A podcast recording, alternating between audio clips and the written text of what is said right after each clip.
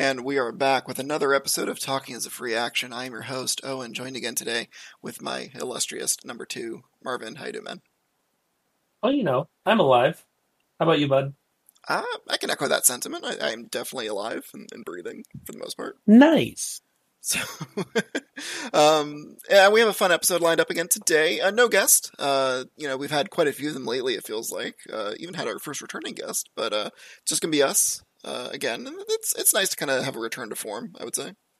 Try not to be too too disappointed, guys. Yeah, I mean, we'll line up more in the future for sure, but it, it's good to, I don't know, I, whenever we set up the show initially, I kind of really wanted to have a lot of guests on the show, so, you know, while I don't mind having just us, um, you know, it's something that, like, I, I do want to, to always kind of keep an eye out for, for people who are, you know, interesting to talk to. Oh, yeah, one hundred percent. I think we went too long without having guests, and we kind of just needed to make up for that. yeah, yeah, a little bit. So, uh, you know, so we'll keep an eye out. You know, there's a few people out there that I definitely have been keeping an eye on for, you know, folks that I think I will ask in the nearest future. Uh, nice. So we'll see. Or maybe we'll get some more returning guests on. You know, I'm sure, uh, I'm, I'm sure maybe uh, we can get some others uh, to come back, assuming that we haven't scared them all off. I know Rob had, had mentioned he would be interested, so. Uh, yeah. And I think we could get some, uh, some original run guests to come back too. Yeah, I'm sure. You know, and we still have to get like Nick on and stuff, and you know, so we we got plenty of people. Do we uh, have to get Nick? I mean, we talk about his character a lot. I feel like it'd be disingenuous not to get him on at some point. I think it's more fun this way. Just have him have other. No, it's like you build somebody up for for too long, and then like they'll just never live up to the hype. That's fair. That's that's actually super fair. So like we got to get him on before like you know it gets too much. So, and uh, yeah, and if I check correctly, I think this is going to be our twenty-first episode since the relaunch. So we'll officially be able to have alcohol. I think that's how that works. That's sick. I don't think that's technically how it works. Uh, well, I guess if we were doing annual releases, but that would be that would be not a great plan for for anything really. So. Um, I mean, if we count each episode as a year, who's to say we're not? I don't like where this is going. Listen, when it's about us and we make the rules, we can do whatever we want. As long as nobody gets hurt. And we're not hurting anybody. That's... Are we? I feel like we might be. Uh, how? I don't know. There's probably some convoluted chain. Well, that sounds like it's not my problem. Well, nevertheless, um, so we had uh, we had a fun topic uh, kind of come up a bit organically in our conversation a bit earlier today uh, over text message. So, uh, so what are we what are we talking about uh, today? Because of my character in our five e game, we're going to be talking about homebrew spells. Ooh, exciting. So this is something that probably doesn't come up all that often uh, if you have a heavily martial campaign. So uh, have you had any players come to you with uh, original spells? Um, no, not unprompted. Mm. However, if you recall, when I was making that homebrew system, I did have you guys make a whole bunch of things. Oh, I vaguely recall this. And they weren't spells for the martial things, but martial characters did have a magic-like option that used weapons based like on... Like a maneuver, right? Yeah. Uh, they were called arts because I really love the Namco Tales series, and that's what most things are called in Tales games. And yeah, I had you guys make a whole bunch of those. Okay, uh, but that's not exactly like a custom spell necessarily. It's more like I need to populate this category of of uh, item in my game, and I need people to come up with like the basics. Custom enough. You guys did make them up. That's fair. Um, so I guess technically, if someone was playing like champion or something, would you allow somebody to come up with a with a custom maneuver? Uh, yeah, probably. I I don't see why not, as long as I think it's balanced. And uh, that is one of the things we're going to be talking about. Yeah, um, that's tough to do, to be honest. Oh, yeah. So. But, you know, WotC has enough trouble with that. We might as well add to it. Yeah, fair enough. Um, so I know this, as far as like custom spells, I think you're the first to- you were the first player to ever bring a custom spell to me. Um, mm-hmm. Like, in in the past, like, I've done custom spells by... like modifying the damage type, um, or like mm-hmm. the aesthetics. Um, that's something I've definitely done in the past. Which we have also done on my character. Yeah, yeah. And it's something that I've even done for my own wizard, um, even when I was playing like for Tracy's game. Um, for mm-hmm. those of you who, who... Right, you had, um, what was it, Earthen Grasp, and it was uh, Skeleton Hands? Yeah, yeah, you know, and like, like that's not exactly a custom spell, but like it's similar. Right. It's uh it's a variant of a real spell that doesn't normally exist, so I, I consider it a customized version of it, at least. Yeah, yeah, and like, you know, it because of that there's like certain connotation that like other characters in the universe might draw from that. So like I've definitely done that, and like N P Cs would say like, oh, Infernal Magic, right? Mm-hmm. Um which, you know, like it's always a nice little touch, you know, it, just because uh you know, it'd be boring if it's like, oh, it's just, you know, sure, like cast Earthen Grasp. Like, if I was a, you know, transmuter mage and I did that, it would be a little bit of a different situation. Mm-hmm. Um, but I think you're the first person to ever come to me with an outright original spell and say, hey, can I take this? And I don't know if that's just because I don't have a lot of wizards in my campaigns very often, or if that's just because it's a very daunting task to design a spell from scratch. Um... Probably some combination of the two, but I do have to tell you that it is not my original idea. Um, I saw it online and said, this seems like exactly the kind of thing Gris would have. Okay. Um, I think it was on Reddit or something like that.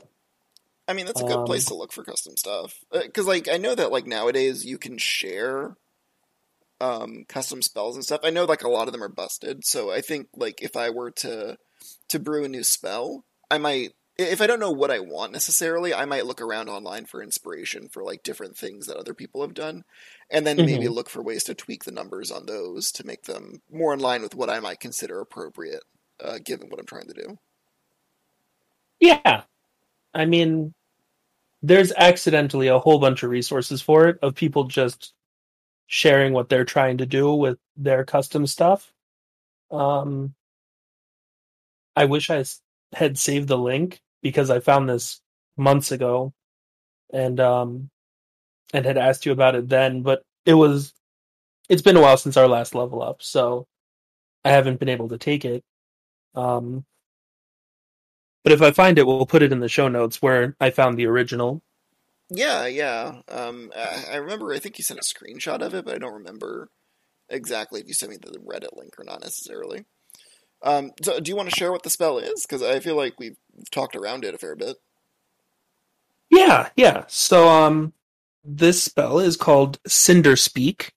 It's a fourth level evocation spell. It has a casting time of one minute, and it has verbal, somatic, and material components. Material component is a pinch of salt from a previous fire at the target location that the spell consumes. This is raw. We're changing it for us, but that's how it was written originally. Um, and the description is as follows. You create a communication link between two sources of flame, such as a campfire or a fireplace. The burning coals, firewood, or other fuel animates with the speaker's visage. The face of a creature speaking into the flames at one location is seen and heard by the recipients at the other end. The flames must both be non-magical sources of fire at the time of casting, and at least one must be within ten feet of the caster. Until the spell ends, any number of creatures within ten feet of each fa- fire may speak through the link. The spell has a duration of concentration for as long as the flames last. If the fire at either location is extinguished, for any reason, the connection severed and the spell ends. Uh, spell enables creatures with an intelligence score of at least one to understand the meaning of the conversation.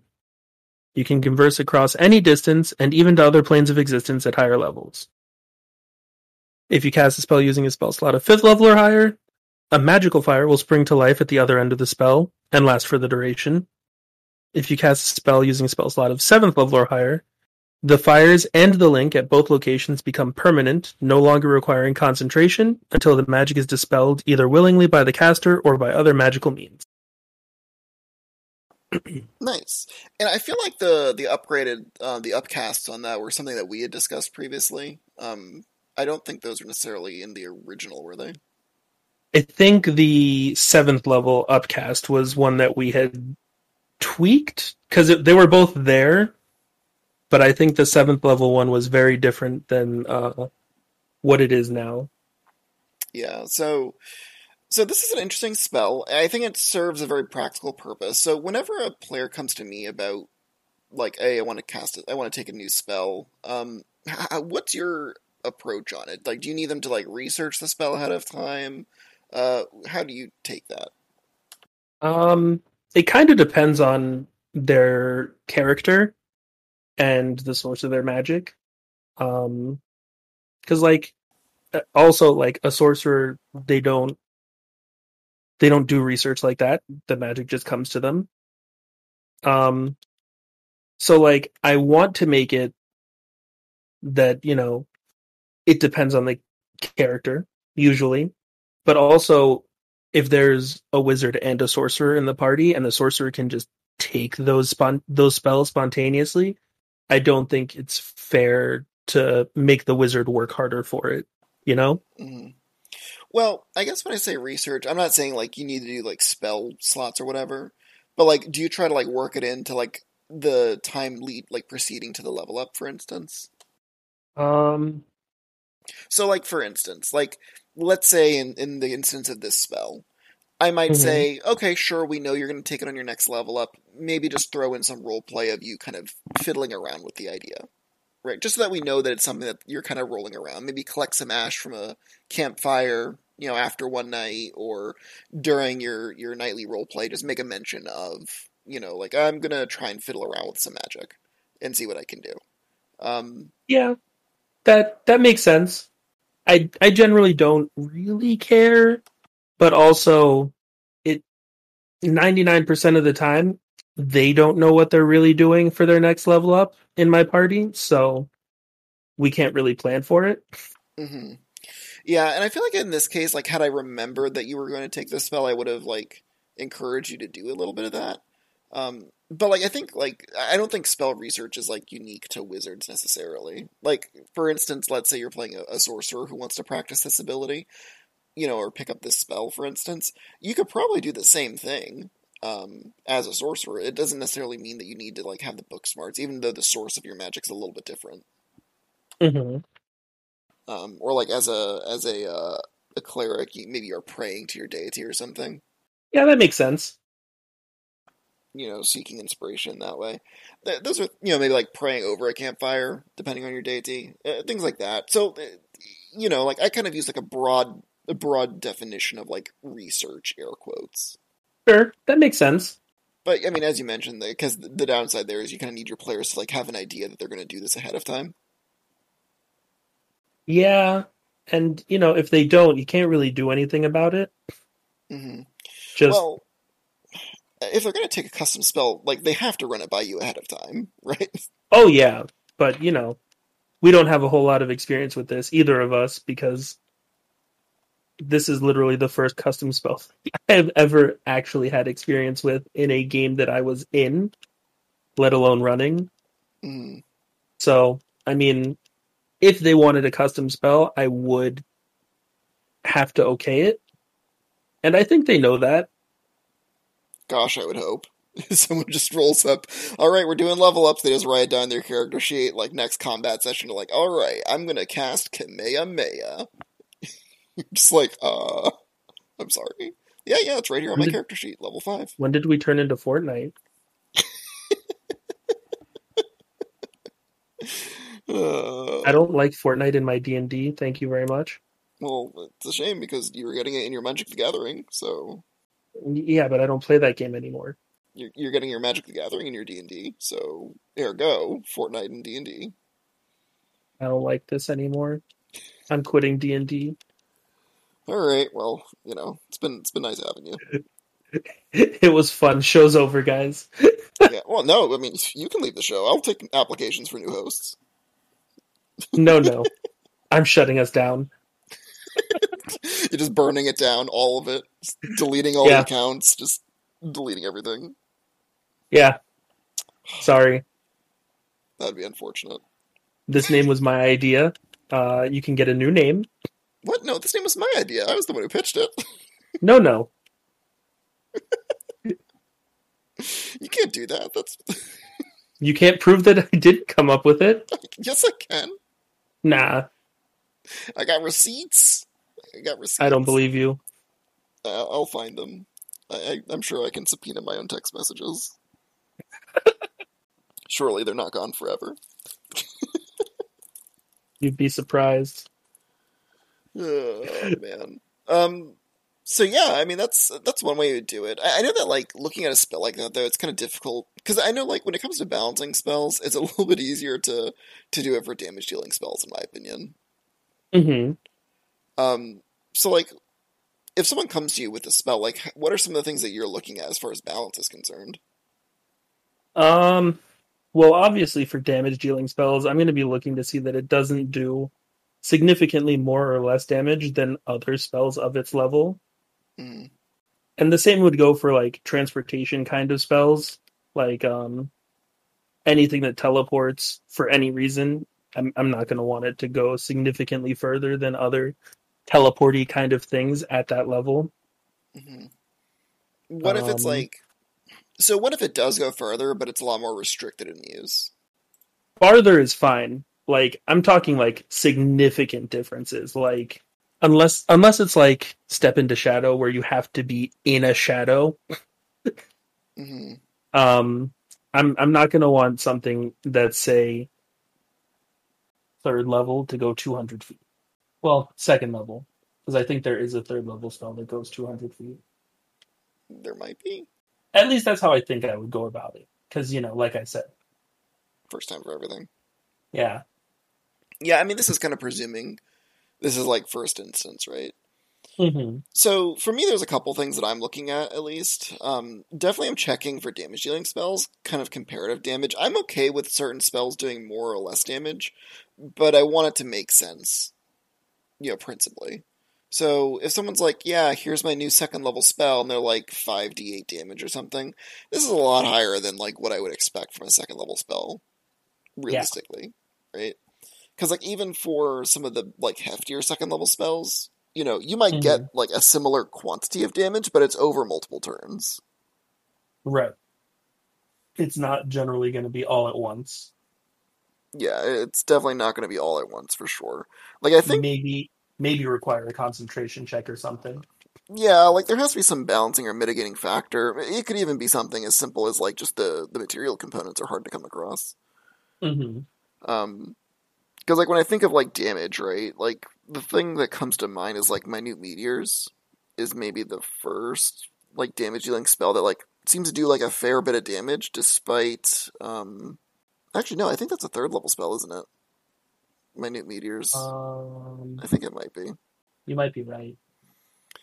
Yeah, but nevertheless, so like a spell like Shatter, I think is like the quintessential like second level damage dealing spell, right? Mm-hmm. It has it has utility, but it deals like three d eight damage. So you know, or like Scorching Ray. Uh, that's the one I think. Of, the other one I was thinking of, like where it's like yeah, each of the rays does two d six damage, but you know, generally speaking, you know, yeah, you could do it all at once, but it's. You know, that's still a lot, sixty-six, but it's three different attack rolls, so you have a fair, fairly good chance to miss on some number of those. Yeah, it's it's not guaranteed once you make it the first time. Yeah, exactly. So, like, by and large, most of the damage-dealing spells at that level, you're talking about, like, three d eight damage, forty-six damage. You know, it's really not that much overall. Yeah. So if someone's coming to me and they're like, yeah, I want to... You know, we're just going to use Kamehameha, I guess, for a shorthand. But, like, I want a Kamehameha as a second-level spell. And it's going to do, you know, five d eight force damage. And it's like, um... I don't let's, know about all that. Let's rework that number. Yeah, yeah. Like, maybe you can upcast it to get there. Because, like, that's, I think, an important part of the process, too, right? You want to collaborate with your D M. Mm-hmm. So it's, like, approaching them and saying, here's my idea for a spell, here's how I want, would like to do it. Um, or maybe the player doesn't have necessarily, like, a clear um, picture on exactly what the mechanics would do, but they have an idea for what it would do, like, in roleplay or in, like, essence, basically. Right.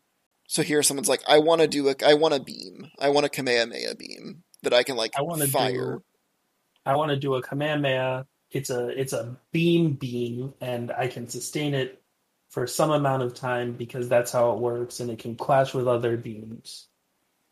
Yeah, and like that's a challenge. Like the clashing part definitely is challenging. Uh huh. Um, and I would almost go as far as saying that like maybe that could be like a class feature or something. Like maybe. You know, or maybe, like, feet or something. Because, like, realistically speaking, at that point, you're doing... Like, the spell might be doing too much, unless we're doing, like, a mm-hmm. particularly high level. And if it goes too high a level, it's not super helpful. It could maybe be part of the upcast. Maybe? That would be an unusual upcast, though. Typically, when you're upcasting, it doesn't change the casting time of things. Yeah, but how cool would that be? Yeah, maybe. So, um, it would have to be, like, in particular circumstances, though, right? Mm-hmm. Um, so it's like... So here you're you're thinking, like, okay, Kamehameha, I, players coming to you, let's say they're, they're some sort of, like, you know, sorcerer or some sort of wizard or something. Like, I want a Kamehameha beam. Mm-hmm. Um, depending on what level they're starting is probably where I would start. So, let's say they're, you know, relatively low level. How would you start that? Well, honestly, my first step would be, do you want to be able to cast this? Well, presumably, right? If I'm, if I'm brewing listen, a spell, surely I want to be able to use it. Listen, they don't always. I just want the spell to exist. Like, I'll get it eventually. I just want it to, I just want to know it's going to be there for me. Like, like, do you want to, do you want to be able to cast this tomorrow? Well, I mean, yeah. Do you want, do you want this to happen now? Well, maybe next level up. Because, like, I think it would be weird to add a spell to the spell list, like, without a level involved. Uh, yeah, sure. So, now we're gonna get into, like, do you want it to be more powerful than other things? If yes, why and how do we restrict it? Okay. Um, because if it's gonna do, like, let using your, your number example, five d eight, as a second level spell, being cast as a second level spell, that's a lot. Yeah, I would feel like you'd almost, like, to me, if I'm going to, like, amp the damage up to be, like, strictly better than, than, like, other options, I would go, like, at most, maybe, like, an extra dice over. So, if I know that, like, the maximum air quotes damage for, for a uh, second level spell is, like, three d eights, like, maybe four d eight, or... Yeah. You could roll back the, um, because another way to, to, to toggle these numbers, by the way, is, remember, you can always take a dice and roll it back to a smaller dice, but increase the number so that the minimum damage is higher. Yeah. So, for instance, maybe instead of saying, well, I want to be, I want to be a strong, strong spell, we could say, okay, well, maybe instead of doing, you know, five d eights, because that's way more than what the spell could do at the second level, maybe instead we can say, well, maybe it does forty-six. So, as far as, like, maximum damage is concerned, um, th- that's still a fair bit. You know, you're talking, what, uh, twenty-four potential damage with a minimum of four, comparative mm-hmm. to, uh, to, you know, three d eights, which, you know, eight times three is uh, twenty-four. So it's the same amount maximum, but your minimum mm-hmm. is higher by one, which means your average damage is going to be a little bit higher on average. Yeah. So that is one way to tweak it, and I think that's actually really good um, because, you know, it it's supposed to be a powerful thing. Like, the reason they finish a lot of fights with it is because it does hit real hard. Yeah, it definitely does that thing. So if we're so let's just assume for a moment my player is like, no, I don't want it to do just twenty-four. Like that's that's weak sauce. I want it to be able to like hit like a truck. Mm-hmm. So what do we do? Uh, at that point, I give it a longer casting time. Is that's the first way I go to balancing this at that point. If you want to, let's say you wanted to do like max thirty, right? That's that's gonna K O the vast majority of third level characters, right? Mm-hmm. Just one shot most third level characters. I'm gonna make it, you know, full round or two consecutive turns, maybe. Um, just just I don't because think there like are any full round action spells in five e, are there? Um, I like straight up. I think all of them are either cast time one action, or, or they take a minute. A, an amount of time. I think a minute is typically what it is after that. Uh, yeah, that sounds right. But but we're making something spe- custom. I don't have to follow cannon. the rules. It's not the special beam cannon, right? It's it's, it's a Kamehameha. Yeah, the special beam cannon takes a whole minute. I would. I would do that flavorfully. That one has to take a whole ten rounds to charge, and you can't start it early. Can't start early, can't move while you're doing it. I would maybe be lenient and let you use half movement per round. Yeah, but then you're also concentrating on it the whole time, so every time you get tagged, you have to roll your concentration check. Exactly. That, that's that's pretty rough. Um, but I guess you could continue to take your actions while you're charging it up, right? Yeah, probably. So, but probably not casting spells, that I would say no. Because then you would yeah, drop no. your concentration. Definitely not casting spells. But if you want um, to monk it up, do some fisticuffs, right? Oh. uh, but yeah, um, I would I would increase the casting time because that's something we can just do when we don't have to stick to the rules of five e necessarily. Mm-hmm. Um, I would just make it take longer to do it. That's interesting. Because, like, yeah, it can, you know, one shot, but maybe you could have done two Scorching Rays in that time, you know? Mm-hmm. See, that's interesting that you'd say it that way. Because to me, like, I would... like when I'm brewing spells, I want it to remain consistent within the system that I'm using. So if generally speaking, we don't use full round actions in, um, in five e, I wouldn't develop a spell that does that. Instead, I would find some other way to tweak it kind of within the, within the confines of the rules. So for instance, I might say it's concentration up to a minute. Mm-hmm. And so like, for instance, like for the casting time, I always say concentration up to a minute. And the player, you know, basically on the first turn, you can start concentrating on it, and then any subsequent turn, you can release it. And then maybe uh, from there, it'll do its damage. So you know that there's always at least a one-turn delay, but you can kind of start charging it ahead of time. Um, I don't know exactly how I would um, word that, but something along those lines. I mean, mechanically, that's basically the same thing. Um... Because, you know, you're not getting it off that first turn. And if you... Well, yeah. It, it's mechanically the same as the... For example, it takes two actions. Mm-hmm. Um, not necessarily the, the full round, but when I said maybe it takes two full rounds, that's mechanically the same as that. Except, you know, you have options. Yeah, I mean, to be honest, if I was brewing something like this, I probably wouldn't put that sort of restriction on it in the first place. I would try and mm-hmm. develop it as a one-action spell. And then if the player wants it to be more powerful, I would channel that desire into upcast variants. Sure. Um, 'cause to me, like, that's what the compromise that I would make.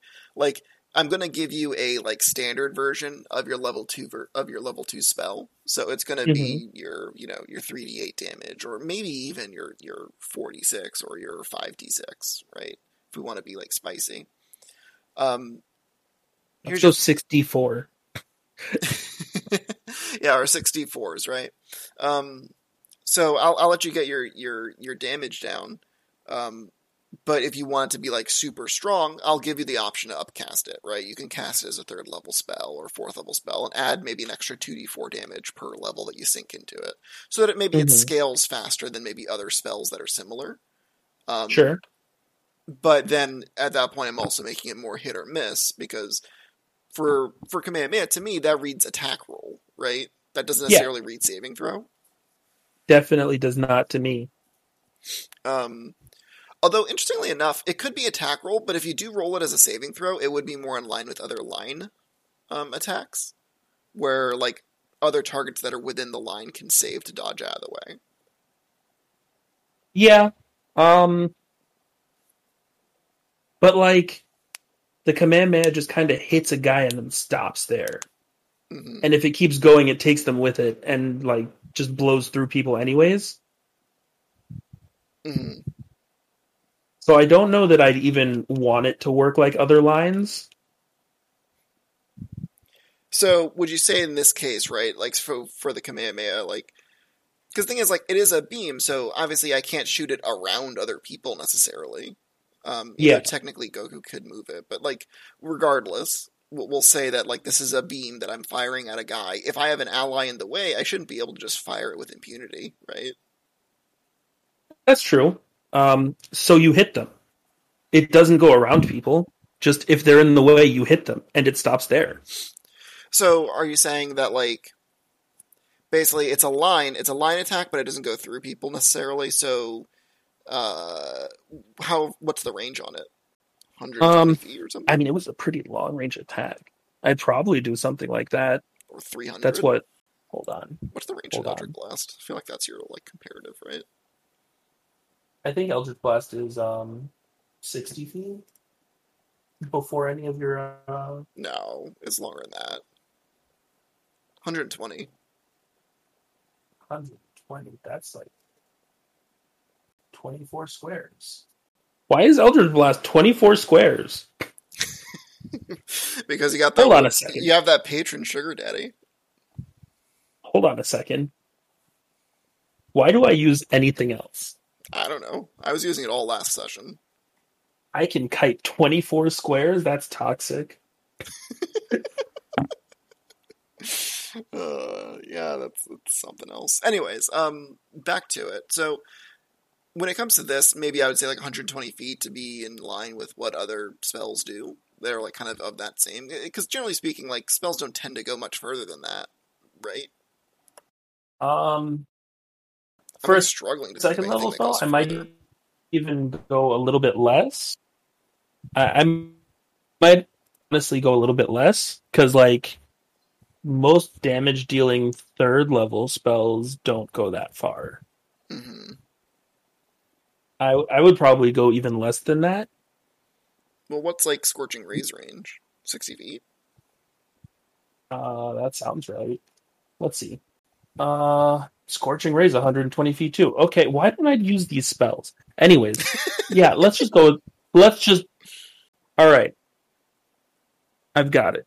Alright? Because it doesn't have to attack more than once, we'll give it, I don't know, eighty feet of range. Because, you know, you don't get to make three attacks, but you can't target three things. It's single target one time. So it's going to be slightly less range because it's less versatile, um, but has higher average because you're hitting with it without hitting three times. Mm-hmm. So let's go like eighty feet because sixty is apparently way too short, but I wouldn't want it to be as long range as something that's doing less damage on average. Mm-hmm. This is difficult. Now I know why I don't do this. Well, I think it's easy to do if you want to like not give it much thought, right? Um, but if you're trying to like actually balance it out versus like what other spells do, like that's when it starts to become difficult. So like for me, if I were to to do it just kind of um, off rip, I would probably go with the with like a d six, because I feel like for this sort of spell, like you want to have like a decent sized damage dice anyways. Sure. Um, I know that Scorching Ray does sixty-six total over three different attacks. I'd probably say that I would average it out to like four d six, because you don't hit with every ray. You usually miss with one or two. Um, sure. So I would say like Kamehameha, forty-six damage, and then, you know, maybe it scales decent, right? An extra d six or something. Uh, per hit, or maybe the damage dice goes up with uh, higher levels instead of uh, of adding extra dice. Um, that's another option that you can do to kind of tweak the numbers a little bit. Um, but either way, um, I know you said eighty range. Um, I kind of like it having just the even one hundred, but, you know, that's just... one hundred's fine. Um, so one hundred I think just being less ranged than something that is doing less damage on average is is what I really care about. It doesn't have to specifically be eighty, you know? Yeah, I can understand what you mean by that, because, like, you don't want it to be just strictly better than everything. Yeah. Like, you want some longer range spells to have utility. Exactly. Yeah, that's fair. And given that, I could even see it being less than that, sixty feet. Um, but just, like, being comfortable with knowing that this is going to be a powerful, like, it's going to punch like a truck. And then from there, I would say, okay, um, how do we actually adjudicate the damage? Now, I think the easiest way is just making a line and then make them save against it. The more interesting way, if you want to do, is you could say it's an attack roll, but you it needs to be a target that you can see, and... You know, and then if they have cover, then, you know, you just roll as they have cover, basically. Sure. Um, and then just kind of roll it that way. Because the thing is, too, is, like, I don't think that, like, I, I could probably utilize cover in my game a little bit more frequently. Uh, mm-hmm. But, like, honestly, we don't have that many ranged attackers, if I'm being honest. So, honestly... It's kind of just me. Yeah, yeah. Because, um, like, Andrew doesn't do his... Um... his actual, like, attack roll attacks too much anymore. Yeah, well, he also has um his uh, wand, which I think lets him ignore cover. That's gross. Can I rob him? Maybe. Um, so, I mean, this doesn't sound like a question for me. It sounds like something you should try and find if it works out or not. Um, I don't like that. Yeah... So, uh, so I guess I would do it probably that way, and then from there I would start to look at, like, how to scale it with higher levels, and that's the way I would try and help the player feel like it's, like, more interesting. So, if they want it to be able to, like, punch like a truck, I would say then maybe you could uh, bump up, like, with a higher cast, you can increase the casting time, you know, increase the the uh, the duration to concentration, and then for each round they concentrate, you add, like, an extra dice of damage or something. Maybe three d six and every round is an extra d six. Yeah, I could see that. Because even though, like, the damage, like, per round is not as good as just, like, cantripping necessarily, um, you do get to kind of have the added benefit of conserving your spell slots. Mm-hmm. See, like, that's one of the things, too, is, like, lower-level spells are hard to balance because the reality is that they get outstripped by cantrips by, like, the mid to high levels. Yeah. Like, come on, like, this isn't even a comparison. I'm talking here like, ooh, you could do three d six, or you could maybe bump it to four d six with an extra round. Like, meanwhile, twelfth level character, you're casting a firebolt for three d ten damage per round. And it's like, how can you even compete against that? Like, you need the spell to be doing other things in order for it to even be relevant. I think that's part of the reason why you don't see a lot of, like, exclusively damage-dealing spells at the lower levels until you mm-hmm. get to third level. Um, like, every other damage-dealing spell of that range has some other benefit to it beyond just dealing damage. Either it has an extra ability, it can split the damage in a novel way, it can, you know, do something else. It isn't just damage. Yeah. I mean, we could make this a cantrip. I guess, but that feels like, at that point, why not just tell them to use Eldritch Blast and flavor it as a Kamehameha? You're not wrong. I guess that's always the other problem, right? It's like, sometimes when you're, like, brewing up new spells and you're just like, well, doesn't X spell just Can I just skin something this? to do this? Yeah, it's a lot easier. Certainly. Yeah. And so the... maybe we'd want to just do it for, like, non-damage stuff or, like, alternate effects is what we'd want to do custom spells for, like this. Because this... This kind of communication spell doesn't exist. Yeah, not exactly. Certainly not this flavor. Like, it's not like I could even take a sending spell and change it to this, because, like, it's very different than anything else that is going on. Yeah.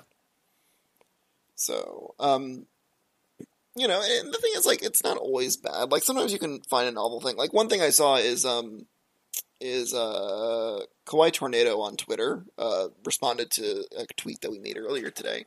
Uh, with a custom spell that they developed. Ooh, fancy. Um, well, it's off of a wand, so they they call it the Wand of Sharknado, which, like, I'm oh, in. I'm in already. I don't like this. Please, no. Uh, so while holding the I've wand... I've been hurt by Sharknado enough.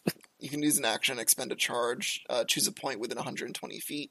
A ten-foot wide, thirty-foot high Sharknado uh, manifests. So uh, for those who aren't familiar, Sharknado, the uh, hit film, uh, is about a tornado. Film is a strong word.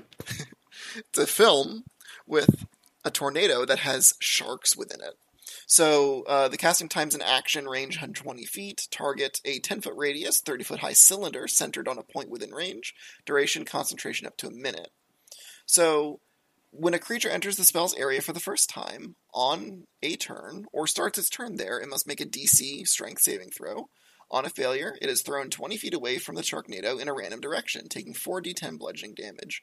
On a success, the creature is not flung out, but instead takes two d ten slashing damage from the Sharknado. On each of your turns after you cast the spell, you can use an action to move it up to sixty feet in any direction. Yeah, I like that. That's something that doesn't really exist. It kind of reminds me of the Whirlwind spell, which I think is like fifth level? Or something? Um, like, that's what it definitely reminds... I'm sorry, seventh level. Because Whirlwind is a very similar... Um, is a very similar spell, but with smaller damage. Right, so that one mm-hmm. is um, it's also so it's range three hundred feet, casting time and action, concentration up to a minute. Um, it's mm-hmm. also a ten foot radius, thirty foot high cylinder. Until the spell ends, you can use an action to move it up to thirty feet in any direction along the ground. Whirlwind sucks up any medium or smaller objects that aren't secured by anything and aren't worn. So this is a seventh level spell. Keep in mind, um, a creature must make a dexterity saving throw the first time on a turn that it enters the Whirlwind, or the Whirlwind enters its space, including when the Whirlwind first appears. A creature takes ten d six bludgeoning damage on a failed save, or half as much damage on a successful one. In addition, larger, smaller creatures that fail the save must succeed on a strength saving throw, or become restrained by the Whirlwind until the spell ends. When a creature starts its turn restrained by the Whirlwind, the creature is pulled five foot, uh, five feet higher inside of it, unless the creature is at the top. A restrained creature moves within the Whirlwind and falls when the spell ends, unless the creature has some means to stay aloft. A restrained creature can use an action to make a strength or dexterity saving throw against your spell, seed, uh, spell save D C. If successful, the creature is no longer restrained by the Whirlwind and is hurled three d six times ten feet away in a random direction. Okay. Definitely some similarities. Definitely some similarities, but it's different enough.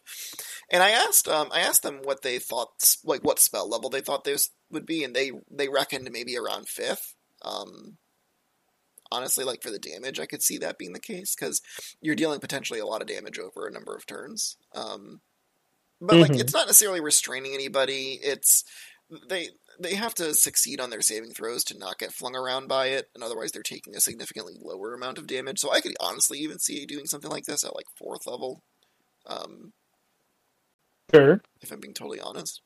Um, but yeah, I mean, like this is interesting to me because it's just, it's a novel spell. It does something that other spells don't do, which is creates a moving cylinder of slashing slash bludgeoning damage, and it, you know, knocks people around. Yeah, and honestly, I would take this spell. Do you want to? Um, I mean, I don't know that it fits my character.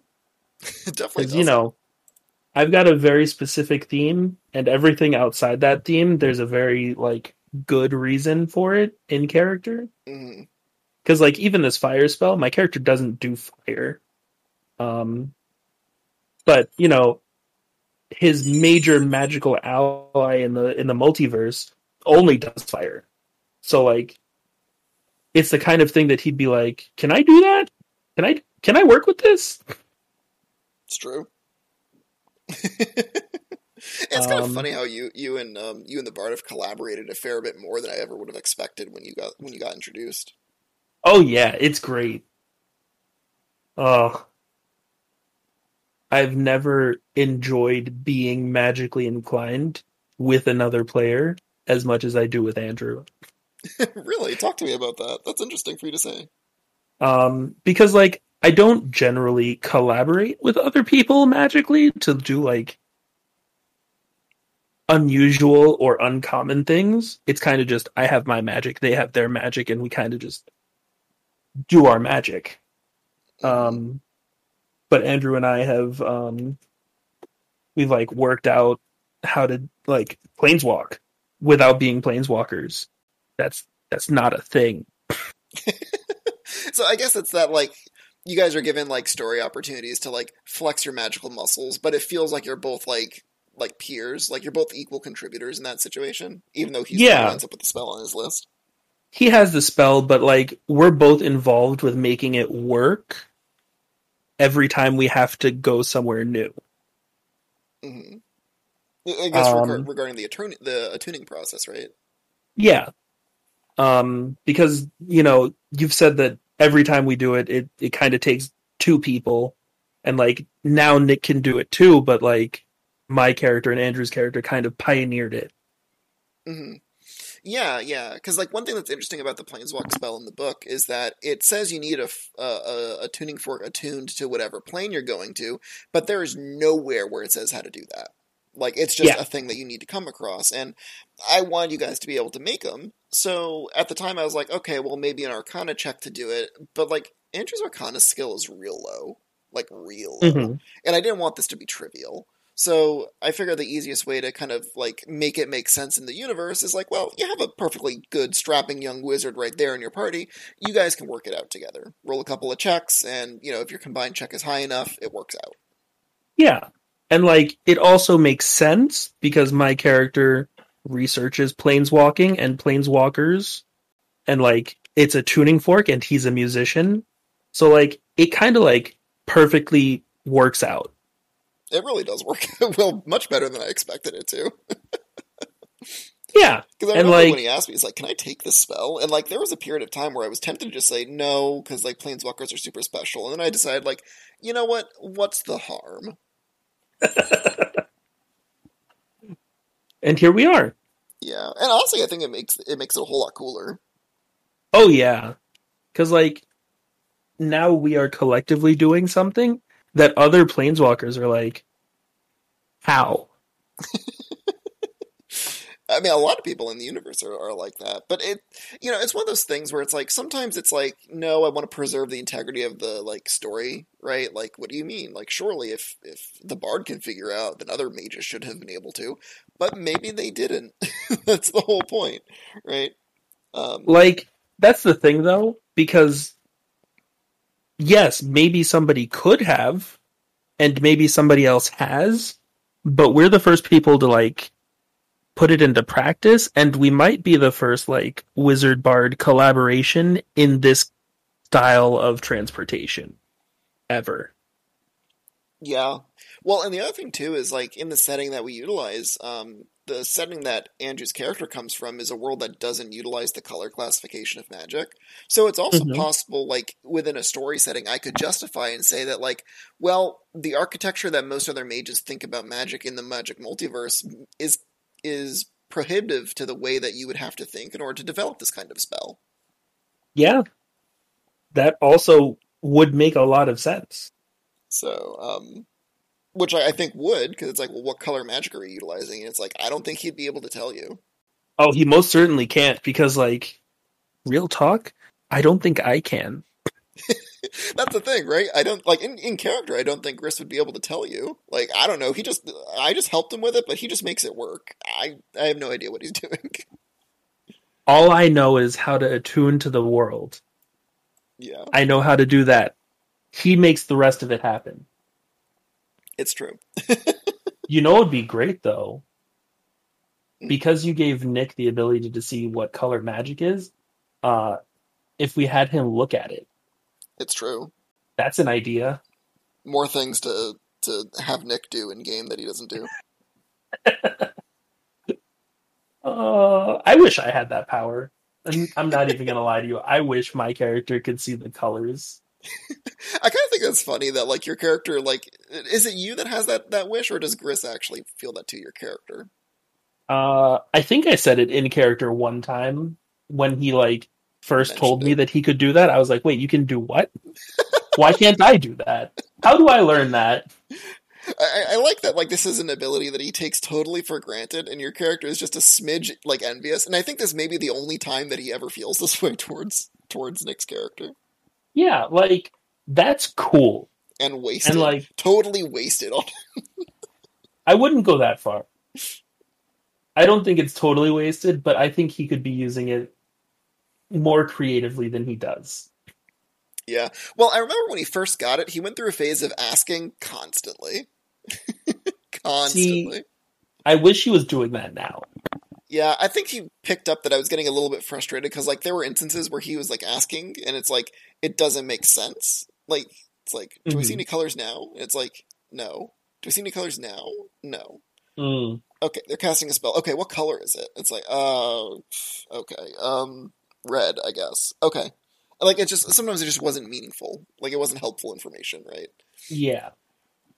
So, like, I definitely got overwhelmed a little bit. And, like, I should have seen this coming. He's a new player, and I gave him a new toy. I should have seen him seen that coming. But, um, but like, nowadays, like, you know, he hardly uses it at all.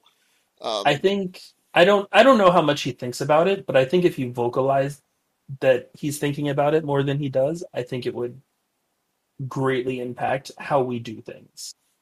Yeah, that's probably true. It's like when, like, you know, as a D M, sometimes you want to mention to somebody, like, hey, like, your character's thinking about this thing, right? Um, or you have, uh, like, an inkling of an idea. I don't have ideas. Yeah, I, I remember that's kind of what I did when, because, like, your guys' like, air quotes, plan right now is somewhat hinged on the fact that, like, you and Ollie are, like, very familiar with planeswalking magic. Mm-hmm. Which, again, like, I think is a fun way to kind of, like, tie some of the things you, your characters have been doing back into the narrative of the story. Um, mm-hmm. So, like, I remember when we were talking about that, I, like, someone had said something that was kind of adjacent, and I paused right there, and I was like, um, Andrew, in that moment when they when they mentioned, like, backdoor, you have an epiphany. You think about the spells, and you feel that if you had access to the spell circle, you could probably make a bridge with it. Mm-hmm. You know, and even though I know that he doesn't necessarily remember this, I know that this is, like, in character, this is, like, the plan, basically. Get to the spell yeah. circle, patch it in some way, and you're relying on the fact that you and Andrew could probably figure it out, and the fact that Nick's character in-universe architected this spell originally, the, the spell circle spell originally. You guys mm-hmm. are banking on the fact that between the three of you, you could probably modify it to create a means for you to access the pocket dimension, the pocket plane that that Charles is residing within, or that Charles is kind of set up this, this giant spell within. Right. So, um, so that's one of those things where it's like, there's no way that Andrew would ever be able to come up, well, not no way, but it's not likely that Andrew would be able to come up with that, or I wouldn't expect him to.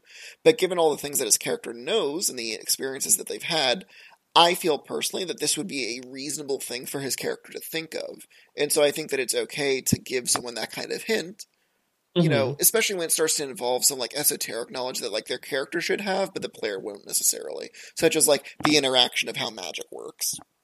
Yeah, and I definitely agree with that. There's definitely things that your character knows that you don't.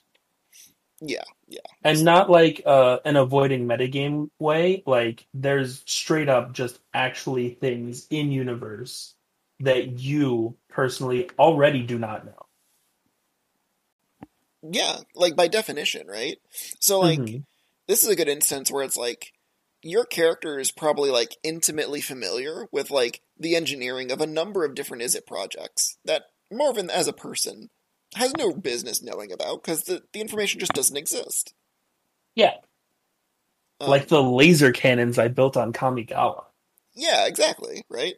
Like, Marvin has no idea how the, like, magic works to make laser guns, but, like, it's reasonable to assume that Gris should, because he probably helped develop similar technologies elsewhere. It's written into his backstory that he did. Yeah, exactly. So, um, so I think it's okay, like, as a D M to occasionally, like, give someone a little bit of a hint in that respect. Just, hey, this is a thing that your character would know, um, that may or may not be relevant to your current situation. Yeah, exactly. Do with that what you will. Yeah, and let the player kind of, you know, figure it out, right? And, like, mm-hmm. you can go about it a couple of different ways. I didn't want the player to, like, be told, like, this is what you think, this, this is the plan that you should think of. But I kind of, like, you know, gave them a little bit of breadcrumbs. Like, it got you thinking, like, you're pretty familiar with the way that this spell works. You reckon that you might be able to, to change it in some way. You might be able to work with this in ways that are not very super obvious right now. Yeah, exactly. And, like, that It goes a long way towards making the, like, the next plot development seem less of a contrivance. Like, yes, I'm mm-hmm. technically telling you guys what you should be doing, but it doesn't feel that way in character necessarily, and I don't think anybody at the table necessarily feels like I told them exactly how they should resolve the problem. Yeah, because you're not saying, hey, you guys should do this. You're saying, hey, Andrew, Oliver knows that he can do this with the right conditions. Yeah, he anticipates it should be possible, right? Yeah. And, like, surely you guys expect there's probably going to be some skill challenge at the back end of this that may or may not work out. Um, oh, yeah, we could definitely fail. Yeah, exactly. You know, you could not reach there in time, and then your chance to find this... Like, this whole plan hinges on the idea that you can get there before the spell goes off. Mm-hmm. Um, which, like, you know, spoilers. That didn't work so well last time. Spo- yeah, spoilers, right? Last time we, we banked on making things on time. But this also serves as a fun way to kind of, like, have your redemption arc in a way. Like, you know, mm-hmm. you were too late last time, you don't want it to be a second time. Which is why, like, I was really concerned last session when, like, the players were considering taking a long rest. Um, Again? Yeah, I know. Like, you guys just woke up not that long ago. But, like, every, I mean, you short rested at least. You, you rested for, like, an hour or two. Like, we, we didn't actually do anything since our long rest. We went a little bit down and had a small fought fight. Things that didn't hurt us. Yeah, but you use spell slots, guys.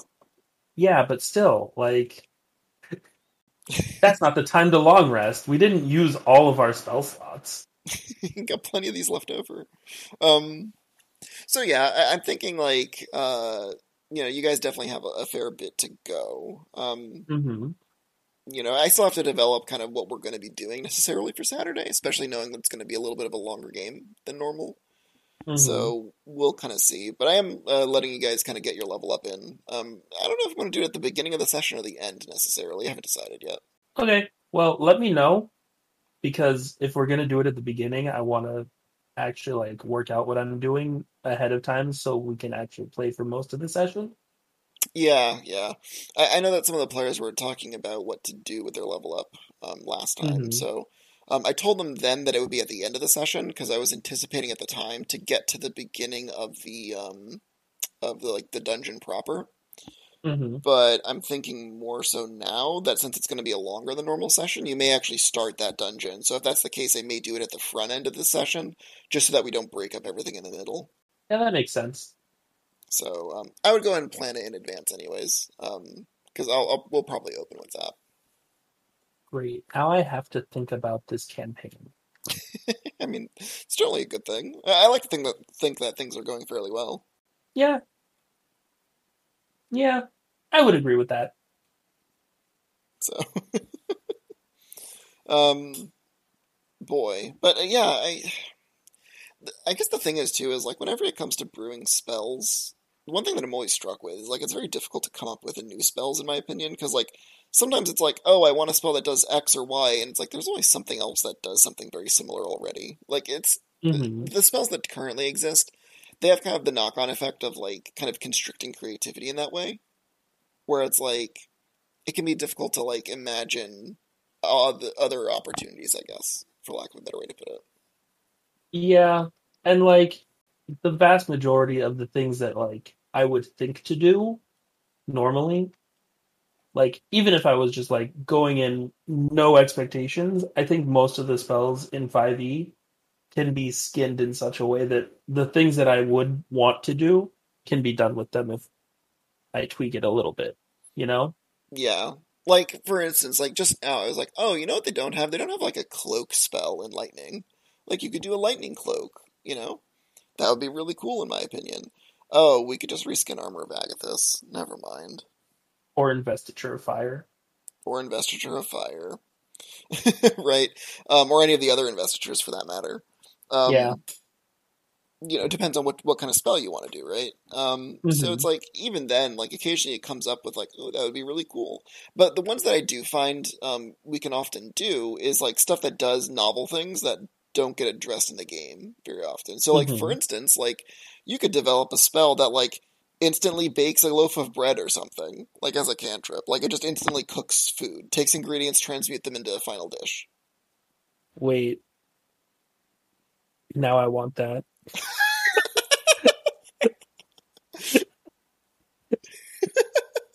That sounds fire. Hold on. What spell level would that be? I feel like cantrip would be too powerful, but like I could definitely imagine like a low-level transmutation spell that just takes the raw ingredients of a dish, and if you've had the dish before, can recreate it. I, w- I would make it first level, because like create water is first level, right? I think. This is not better than create water. It's just saving you time on cooking. Which most people don't even bother with anyways. Like, this is just for me. Create or destroy water is a first level transmutation spell. Yeah, like, this is not better than that. Like, strictly not better. Yeah, like, if you wanted to give it a mechanical... like, and this is the kind of spell where, like, I almost wouldn't even want to give it a mechanical benefit, because I almost feel like that would ruin it. Like, yeah, I could do it like a good berry, right? Where it's yeah. like, oh, it's just, it, it heals you. In fact, honestly, I I could honestly just reskin good berry and just make it this. You could, however... it's not nearly as interesting. It's not doing what Goodberry does. As long as it doesn't have the mechanical benefits. Like... actually, you know what I would do? Um, mm. Here's what I would do. So it's, um... so we'll call it, like, you know, transmute meal, right? Or transmute tra- transmute food. Um, meal prep, whatever you want to call it. Or whatever. It's, we'll call it Zirkin, Zirkin's quick, uh, quick meal prep or something. Um, I like that name. It's me.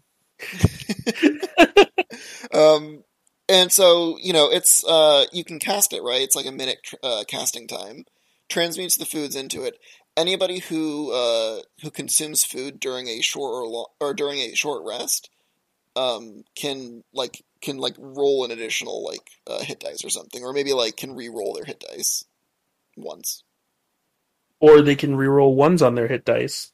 Yeah, or just they get the they get max hit dice roll. Okay, that seems a little bit too good. I don't think so. I mean, how often do you short rest? I would short rest significantly more often if I had that. I'm not even gonna lie to you. So, like, okay, so maybe at least they can they can they can roll they can re-roll ones or something, or maybe just to make it easier, their ones count as two. Yeah, okay, I could be on board for that. Which, like, that's something that, like, is consistent with the way that, like, five e might do. Uh, might do that, because I know they mm-hmm. do that for, like, elemental add up. I guess I should probably check the chef feat and make sure that I haven't just recreated that. Uh, as a short rest, you can cook special food. Uh, let's see, you can prepare food for a number of creatures equal to four plus your proficiency. And at the end of a short rest, any creature who eats it, this spends one or more hit dice, regains an extra one d eight hit points. So that's different, although it's along the same vein. Yeah, it's very similar, but also this is a spell. Yeah, and that's a feat, so they're very different. Also, um, why haven't you taken this feat? Honestly, didn't know it was one.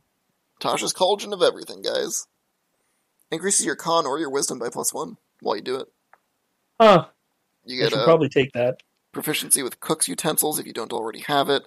You get the I short do. rest ability, and then with one hour of work, when you finish a long rest, you can cook a number of treats equal to proficiency bonus. These special treats last eight hours after being made. A creature can use a bonus action to eat one and gain temporary hit points equal to your proficiency bonus. Mm. I don't hate that. I now have the mental image of you making dog biscuits and giving them to Nick. I would. Here, eat this. What's it do? Five temporary hit points. Okay. Good puppy.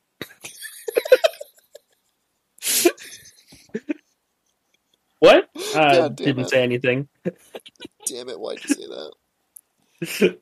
Because that's what Gris would say. Just, uh, good puppy. What? Didn't say anything? What are you talking about? Just like, I'll show you who's Khaleesi Doggo now.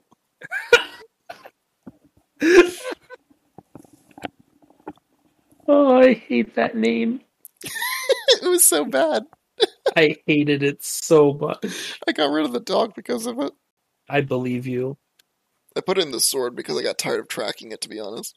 I don't blame you at all. Oh, goodness. Honestly, I, just, I hated that name. The name was, was not great. He was definitely way more attached to the dog than I expected. I should have seen it coming. Again, I should have seen it coming is like... I don't know why what I thought otherwise. Uh... Yeah, that's fair. Look, man, I was just coming up with a with a boon on the top of my head. I didn't know what else to do. Dog seemed like a good start. I don't blame you one bit. It's hard to do sometimes when people do things that you don't expect. So, like, here, the he's like, oh, I'm just going to offer my blood as a sacrifice to this deity. Oh, no. Just, are you sure you should be doing that? No. Yeah, yeah, I don't have anything else to offer, so I'll offer my servitude. Wait, what? Just like, sir? I'm sorry. Wait, hold on. Are you okay? It's way too willing to do that. Way too willing. Just... Yeah, I don't need my blood. I don't need body autonomy or anything. Jeez. Uh, but now that you mention that, why isn't he a warlock? Honestly, if he wanted to take levels for it, they would have let him. Now I want him to be a warlock. I mean, he passed his uh, his pact on to John, so John's a warlock now, technically. Oh. Well, that's good for John. I mean, he's not had to use any of his warlock powers yet. Can he do Eldritch Blast, but skin it as spiders? Uh, I hadn't thought about it. I don't think I gave him that spell. I want him to shoot spiders out of his fingertips that just bite people. Like, instead of doing force damage, it does piercing damage, and it's just spiders biting people. Yeah, it's one of those things where it's like, I've just been using his old character sheet because I hadn't really decided on what style of warlock to make him. Mm-hmm. Uh, I feel like Pact of the... I don't know what Pact I would even give him, to be honest, but... Oh, I have no idea. I just want him to do Eldritch Blast at spiders. Yeah, that's fair. Maybe Pact of the Celestial or something. Sure. Maybe I'll just make a new pact for him. Pact of the Fiend didn't seem quite right. I didn't hear that. You said pat and then cut out. Pact of the Fiend seems alright. Um, I could reskin that for Myojin of Night's Reach. Yeah, I mean, like, just like with everything else we've been talking about, doesn't have to be exactly anything. This is an N P C. Yeah. Yeah. Mostly I just like the idea of him having a few of these abilities, like Dark One's Blessing. So when you reduce a creature to zero hit points, you gain temporary hit points equal to your charisma modifier plus your warlock level. That seems useful. Yeah, especially for someone like like him that hits like a truck. Mm-hmm. Um, and then he has, you know, Hurl Through Hell, maybe. I like that. That's probably what I'll do. But yeah, so uh, give, given that, uh, I'd probably look through and see. Maybe I'll probably pick a couple of indications or something for him to pick up. Uh, maybe I'll give him a pact of the... I feel like I should give him pact of the chain and make it a spider. Uh, yes, let's... You know what? That's now what I want from him. It's like, it's just, it's a shadowy spider that just is like, you know, you didn't notice it beforehand, but now that you do, you're just like, uh, hey, John, yeah, is that, oh, that's nothing. It's the Myojin. It's no biggie. Huh. Maybe I only notice it because I died. Maybe. Honestly, would make sense. One thing I should, uh, I should probably do is, I should probably pick a couple of good indications, like Devil's Sight, for instance. Mm-hmm. Probably a good, good one to give him. Yeah. So I'll probably pick a couple of, uh, of invocations just to to give him a, a couple of abilities that like are very clearly um, Myojin adjacent. One with shadows, for instance, area of light, uh, dim light or darkness. You can use an action to become invisible. Ooh, I like that. Yeah, there's a few a few good ones, right? But we'll see. Well, I'll I'll I'll spend some time thinking about it and figure out kind of what makes sense, what doesn't. Maybe I'll take more warlock levels. That is an option. Uh, what level warlock are you? I think I'm three, second level, third level, maybe. Um, I think third. That sounds right. So technically, if you hit fourth, you could t- take a uh, chef feat. Oh. Because that would be fourth level warlock would be your A S I.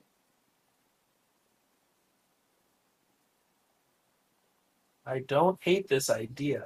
Additionally, you would really... get a new cantrip known plus a new spell known. However, I don't think I could take Cinder Speak. Uh, because it has to be a level a spell of a cast. level you can cast as a warlock, right? Uh, yeah. So or a level of warlock. Yeah, cast as a warlock. Yeah, it would. So that would be what, second level? Yeah. Yeah, that so would yeah, be. A, I... That would be a hindrance. Great. Now I have to actually make decisions. This is awful. Well, what level wizard is it going to be? eleven. Don't you get an A S I at twelve? Yes. But now the decision is, do I want the the A S I or do I want the spell for next level? Hmm. Yeah, I mean, that's true. Um, I guess one way to also think about it, too, is, like, you know, if you... If you wanted, you could do the, the, the like, you know, uh, Chef Zirkin's, you know, Chef's Kiss or whatever spell for the first level and take that as a warlock. And just make this warlock level your chef level. But I really want Cinder Speak. Cinder Speak is a fun one. Like, it's also the thing that prompted this whole conversation. Yeah, it's true. That is true. So at eleventh level, you just get a, what, what, two new spells, I think? I said, yeah, I think so. Well, then you could get both. You could get both the Chef Spell and Cinder Speak. Two custom spells for you. Yes. But like I said, I have to decide between the Chef Feat and the spell. Yeah. I'm probably going to take the spells. The spells are pretty good. Also, eleventh level would technically be the first time you can get sixth level spells as a wizard. Mm-hmm. So, like, maybe if you don't want to do two custom spells, you could do one custom spell plus, like, one of those sixth, you know, sixth level spells, which, you know, of which there are many good ones. Maybe I'll take Cinder Speak, and, and then the following level I take a warlock level and get the chef spell and the chef. I think that would probably be a good plan. And then the other thing, too, is, because um, I think that means this level you can pick up sixth level spells, is that right? If you do Wizard? Yeah. So you could pick up Chain Lightning. Ooh, I could get Chain Lightning. That is a thing I can do. Wait, I don't have to learn Chain Lightning. You don't? Because I have a scroll. I can copy the scroll into my spellbook. Oh, you can. That's right. If, after this level up, you can do that. I, I've been keeping the scroll so I could copy it into my spellbook.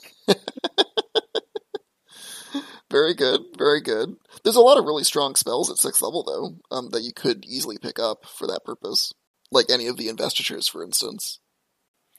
So, I mean, yeah, it's good if you want to hold on to the Chain Lightning scroll, um, but what you could do is you could make an investiture of lightning. I could do that. And it would make sense, because I've seen Andrew do investiture of fire like a hundred times. It definitely does make sense. There's also a lot of other really strong sixth level spells you could pick up. Like Tensor's mm-hmm. Transformation. Ooh. Do you know that one? No, but it sounds spicy. It's an action. Concentration up to ten minutes. Now, I'm, I have to read it in this voice, because otherwise the spell doesn't make sense. You endow yourself okay. with the endurance and martial prowess fueled by magic. Until the end of the spell, you can't cast spells, and you gain the following benefits. You gain fifty temporary hit points. If any of these remain when the spell ends, they are lost. You have advantage on attack rolls you make with simple and martial weapons. When you hit a target with a weapon attack, that target takes an extra two d twelve force damage. You have proficiency with all armor, shields, simple and martial weapons. Proficiency with strength and constitution saving throws. And you can attack twice instead of once when you take the attack action on your turn. You ignore this benefit if you already have a feature, such as extra attack. That would give you another attack. Immediately after the spell ends, you must succeed on a, a, a D C fifteen constitution saving throw, or suffer, suffer one level of exhaustion. Ooh. That seems like something that would be very helpful to current Gris. So you Hulk out. The downside is you have to burn a turn to cast it. Still. New melee Gris would very much like that. It's an option. You have a, a few different uh, a few different really cool spells that you could pick up here um, at sixth level. And it's mm-hmm. kind of a cool trump. Yeah, just surprise. Surprise, I'm going to crush you. X gonna give it to you. Oh, I don't like that now. But I'm just imagining that scene from, from Rick and Morty with oh. Summer and Rick. I hated you. But now I am too. That's a good one. You could also pick up, you know, some necromancy spells, right? Soul Cage, for instance. Um, Planner Ally. No, that's a cleric spell. Never mind. Mental Prison. Mm. Magic Jar. Eh? If your body fails. mm, I could. Mm, these are options. Yeah, again, like there's the you could make a Investiture of Lightning. That's a spell that would make sense for your character to develop, right? You know, so there's some things in here that you could definitely do as a sixth level, um, if you take your sixth your level of wizard, in addition to the Cinder Speak spell. Since I think as a wizard you get two new spells, right? That sounds right. Um, let me look. Yeah, you get Globe of Invulnerability. I think they have that. It's on your stick. Yeah, that that's good enough. I only need it once. um, actually, no. It, so Globe of Invulnerability is actually a little bit different. You have it's a slightly different spell, I think. You're right. It's not Globe of Invulnerability that I have. It's um, oh, it's gone. It's not on your sheet. Uh, Resilient Sphere. There it is. Yeah, that's it. That's so, the one I have. Yeah, so Globe of Invulnerability. I also know that spell, by the way. Oh, okay. It's just it's not on your stick. You know it too. It it is both because it was uh from the the Lich's spell books. Oh, okay, cool. Um, so Globe of Invulnerability is concentration up to a minute, one action to cast, self, ten foot radius. An immobile, faintly shimmering barrier springs into existence in a ten foot radius around you. Any spell of fifth level or lower cast from outside the barrier can't affect creatures or objects within it, even if the spell cast is using a higher level spell slot. Such a spell can target creatures or objects within the barrier, but the spell has no effect on them. Similarly, the area within the barrier is excluded from the areas of such spells. At higher level, when you cast a spell at spell slot seventh or higher, the barrier blocks one level higher for each spell slot above sixth. Hmm. So okay. you, you could just blank your yourself in a small area from certain levels of magic. Like a pretty wide swath, actually, of, of spells. That's aggressive. Uh, Fizzband's Platinum Shield. I've never seen this spell before in my life, but now I'm going to read it. You create a field of silvery light that uh, surrounds a creature of your choice within range. You can choose yourself. The field uh, sheds a dim light out to five feet. While surrounded, the creature gains the following benefits. Half cover, damage resistance uh, to acid, cold, fire, lightning, and poison damage, and evasion. Uh, if the creature is subjected to an effect that allows a dexterity saving throw to take half damage, they instead take no damage on a success and half damage on a failure. As a bonus action, on subsequent turns, you can move the field to another creature within sixty feet. That's a bonus action. Hmm.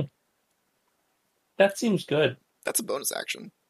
And other than the, the uh, material components, that is a very strong uh, defensive option that wizards don't normally have. You don't normally get to play that kind of defense. Mm-hmm. And you know what? I still won't. Yeah, I mean, I don't think it's on brand for your character, but there's definitely a few here that are definitely a lot closer to, to on brand. So I don't know. I'll have to take a look. Yeah, but I think this is a good opportunity for you to, to maybe get some, some neat spells. I mean, even if you do end up going with, like, Transformation, which I think is on brand, um, mm-hmm. for, like, kind of where your character's been going, if you end up doing, like, you know, brewing a high-level uh, lightning spell, like Investiture of Lightning or something, I think that would also make sense, because you could easily... Because, again, you're doing pa- uh, passive lightning damage, and if you're doing that in a small field around you, then that makes sense to, you know, for melee options as well. Yeah. But uh, with that, I think we're going to go ahead and call it a show. Uh, we're a little bit later than norm, but um, you know, after a long episode last week, I think we have to readjust to, you know, kind of normal time frames. Yeah, yeah, we we should uh, we should try to keep those extra long episodes few and far between, I think. Yeah, yeah, every once in a blue moon. So um, with that, thank you everybody for joining us. Uh, as always, you can catch us, uh, you know, every new episode on Sundays. Uh, I have them uploading around eleven o'clock in the morning Eastern time, so hopefully I'm going to be able to stick to that schedule, but definitely on Sundays. Uh, you can follow the podcast at T I A F A Podcast uh, on Twitter. You can always catch up with uh, either Marvin or myself on the Discord. You can join that. There'll be a link to that in the uh, description of the episode, of course. Uh, you can catch us in the major uh, podcast players, and uh, of course you can always follow us on Twitter as well. I am at Vlad Fever. Marvin is at Tayugetsu. Uh, and uh, yeah, thank you so much for joining us, everybody.